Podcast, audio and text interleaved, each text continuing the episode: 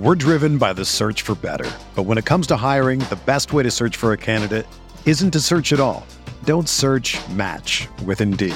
Indeed is your matching and hiring platform with over 350 million global monthly visitors, according to Indeed data, and a matching engine that helps you find quality candidates fast. Ditch the busy work. Use Indeed for scheduling, screening, and messaging so you can connect with candidates faster. Leveraging over 140 million qualifications and preferences every day, Indeed's matching engine is constantly learning from your preferences, so the more you use Indeed, the better it gets. Join more than 3.5 million businesses worldwide that use Indeed to hire great talent fast. And listeners of this show will get a $75 sponsored job credit to get your jobs more visibility at Indeed.com slash BlueWire. Just go to Indeed.com slash BlueWire right now and support our show by saying that you heard about Indeed on this podcast. That's Indeed.com slash BlueWire. Terms and conditions apply. Need to hire? You need Indeed.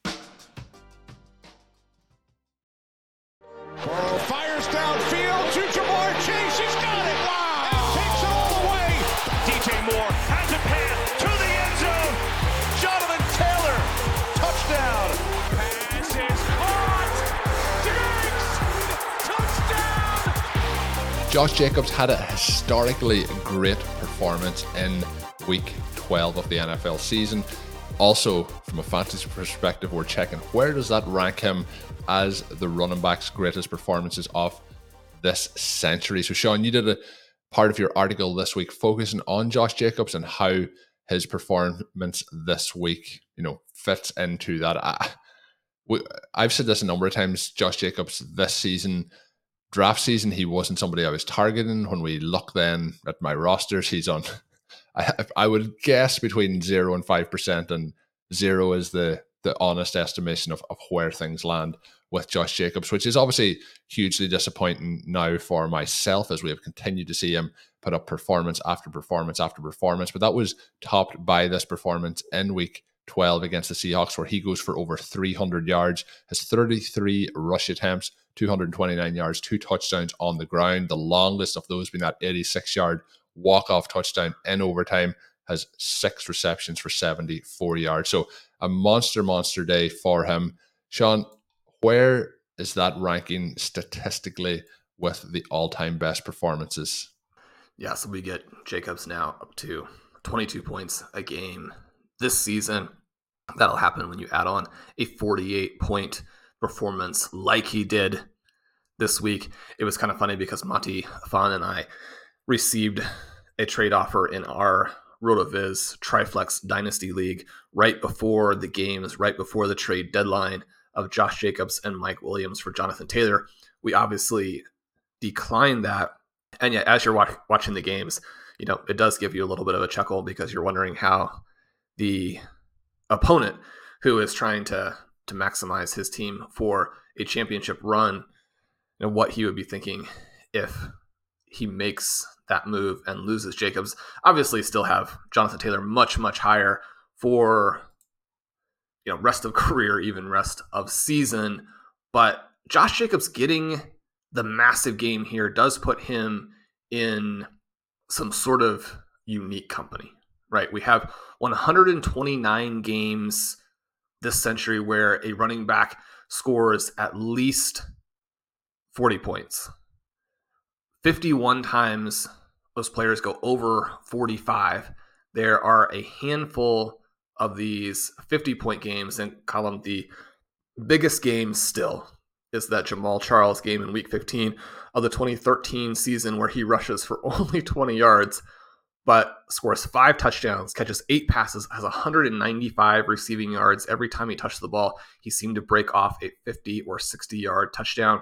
That's a, that is still an incredible number for you know 195 yards on eight receptions is is incredible. But yeah, obviously each one of those he's on half of those he's running to the end zone, four touchdowns. Yeah, just absolutely insane. It would have been cool if he had gotten just another 0.5 so we could say there's been one 60 point game. There are 18 of these 50 point games. Jacobs just misses this threshold. Joe Mixon hit it earlier this season. So a back who outside of that performance has really struggled with efficiency. I think that you could make the case that Jacobs and Joe Mixon have a lot of similarities, except Jacobs now very clearly the more dynamic rusher. And as you look at the possibilities going forward, Derek Carr starting to play a little bit better, teams having to account for a Davante Adams.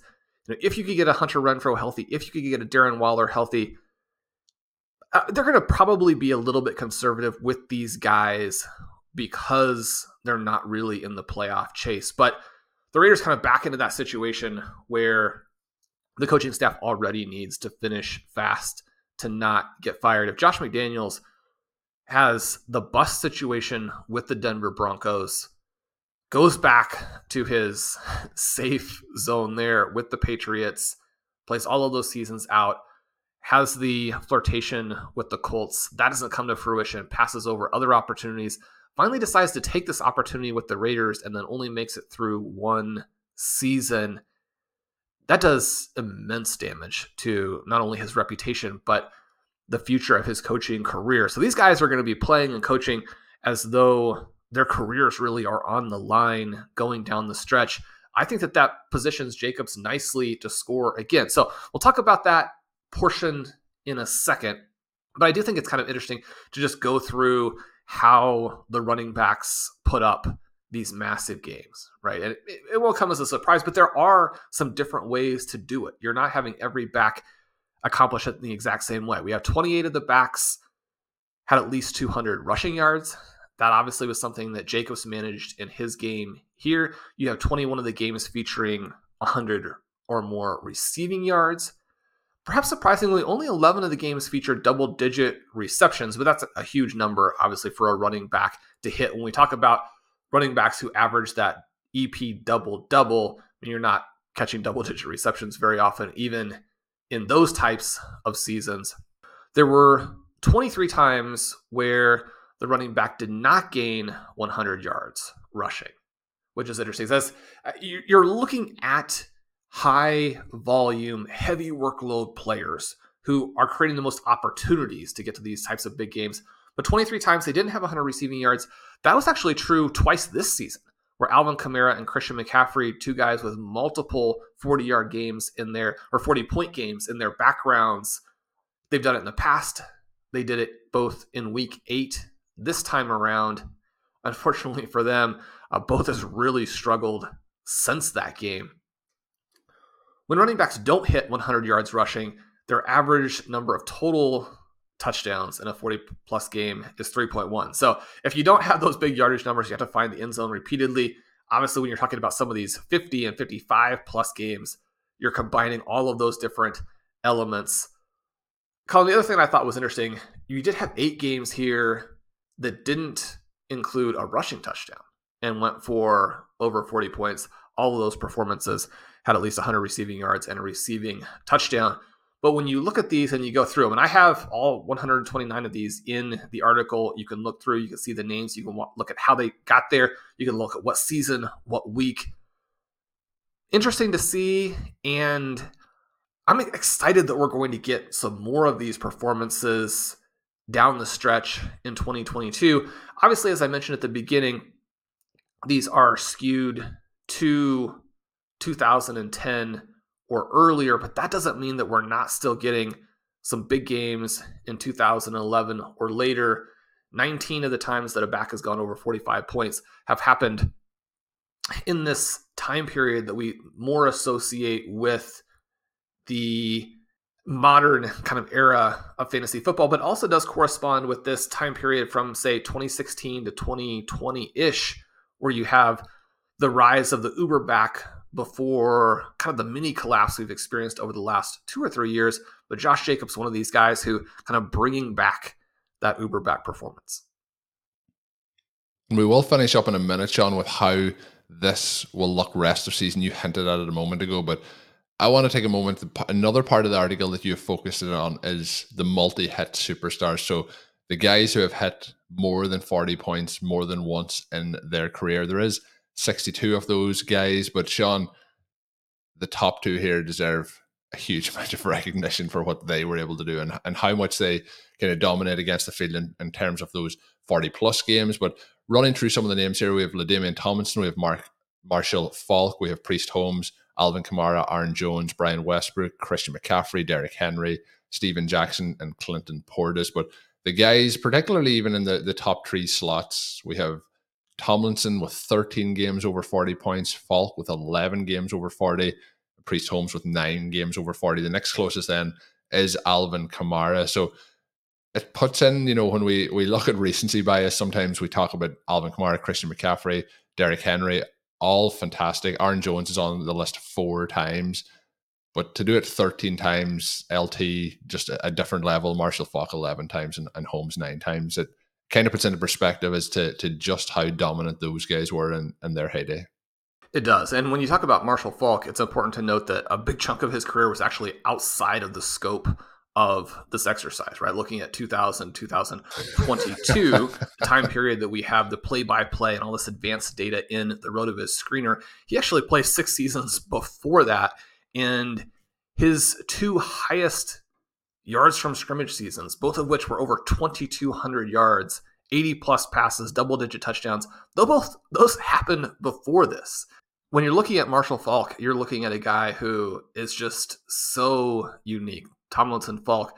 We know that the NFL was different at that point, but that's one of the reasons that people drafted Christian McCaffrey at the 101. That's one of the reasons why I had him with Breece Hall kind of battling for that RB2 slot in Dynasty, even as he struggles with injuries, even as he gets older, because he seems like the guy who could bring that to the table. Just because we haven't had something for a while doesn't mean we couldn't have it again. And you think of players like Le'Veon Bell, like a David Johnson, what they did in terms of the EP double double, what they did and bring Todd Gurley in a little bit in terms of all of the scoring, all of those 20 point games, the 20 point plus seasons, and the potential to have a big year where you add four or five fantasy points over expectation onto an expected workload that hits in that 22 point per game range. Is it impossible that we would have more backs come out and do it? I mean, obviously it's not. You, the players who have been the closest to that recently outside of McCaffrey do tend to be Kamara and Ekeler, who probably aren't going to hit the very high end numbers in terms of being the rusher. I mean, Ekeler is just not that back in the running game. Now, he does have Justin Herbert. That part helps. Alvin Kamara had Drew Brees. Obviously, now that he doesn't, is a completely different back from a fantasy perspective. With Christian McCaffrey, you're really hoping to get that window where he could be it. It doesn't look like that's going to be the case. His performance and then his subsequent, not really subsequent, but the knee injury that limited him last week, it's starting to get to the point where now it doesn't seem like we're going to ever get that from Christian McCaffrey. It's really a lost opportunity for him, and I think for all of us to not see him at that Marshall Faulk type of level. But one of the things that we do see here is you have a lot of guys do it twice, and in many cases do it more than twice. It's interesting that among the active players, Mixon is a guy who has done it twice. You mentioned some of the other ones. Ezekiel Elliott has done it twice. Probably doesn't look like he's in position to do it again now that Tony Pollard is the better back there.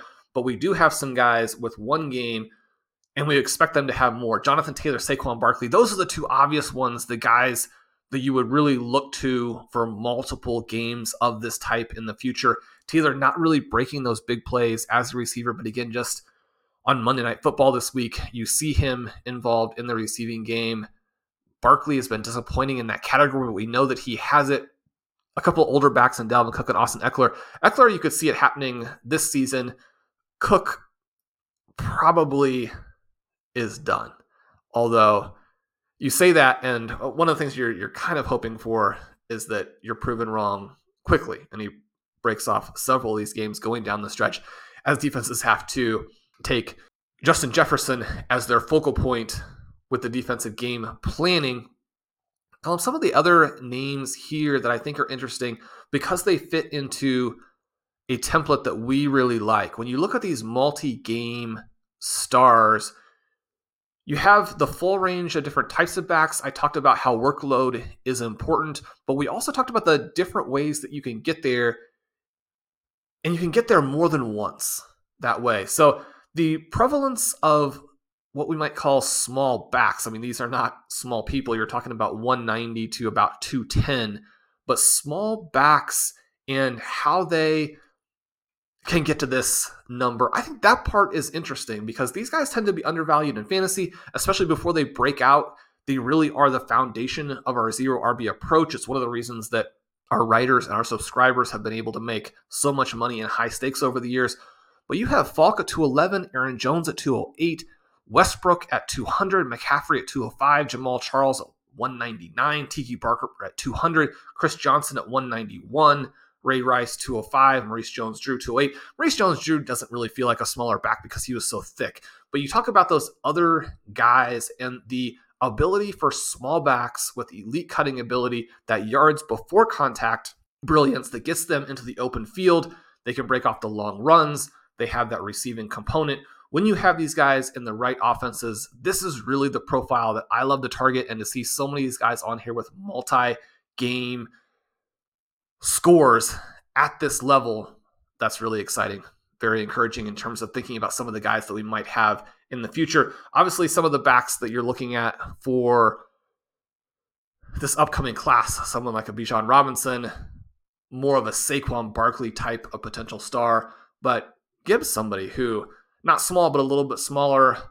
If he ended up being the back in next year's class who is the superstar long term, that probably wouldn't be a gigantic surprise if not for Robinson. But I think that enthusiasm for him, one of the reasons that this next class is considered to be so stacked.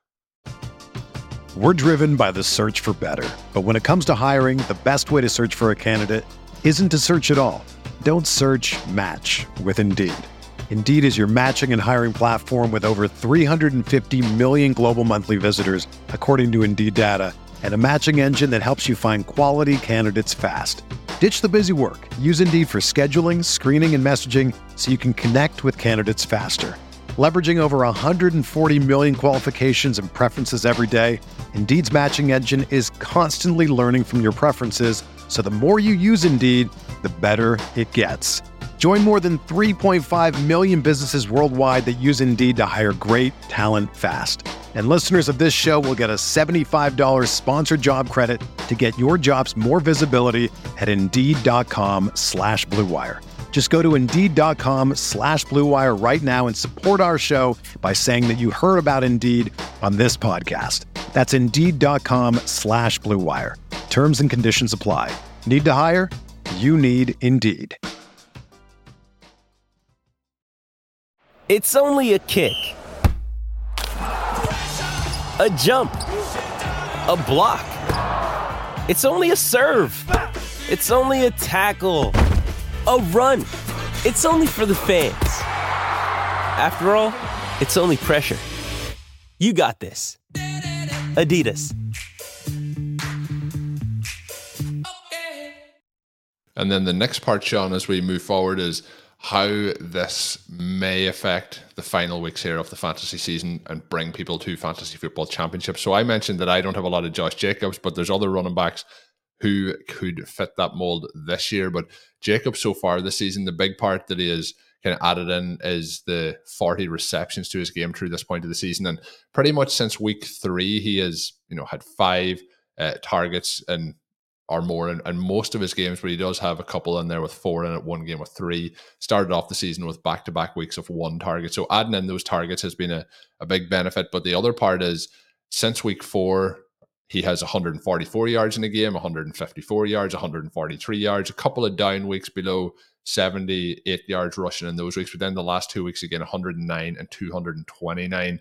And then obviously adding in those those uh, touchdowns as well. But some of those games, you know, the, the Houston game, 143 yards, three touchdowns on the ground, 144 and two against Denver. So we're seeing some big, big uh, games from him. The one disappointing week is obviously the game where the, the they face off at New Orleans and, and they put up zero points. But that leads us, Sean, into how he may do rest of season, but not just him.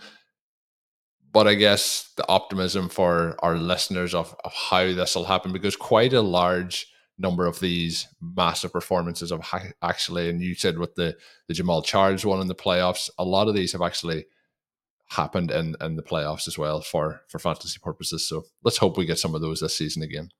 Yeah, and we talk quite a bit, and Ben and I talked on our zero RB playoff bench special at how you can get some big performances from players who maybe haven't had the full season brilliance. You can get these stretches like we saw last year from Rashad Penny, Devin Singletary, Sony Michel. You had the big game in the playoffs last year from Justin Jackson. You can get those scores and you can win leagues, you can win tournaments.